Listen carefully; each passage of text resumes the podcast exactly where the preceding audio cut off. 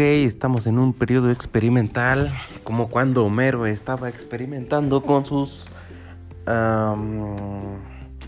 invenciones caseras, tratando de imitar a Tomás Alba Edison.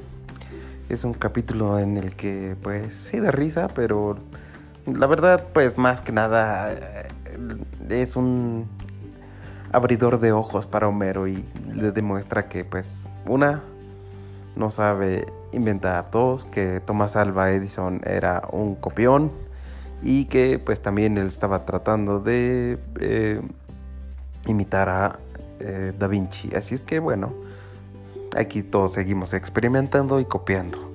Así es que esto es válido, ¿ok? Así es que no, no se enojen.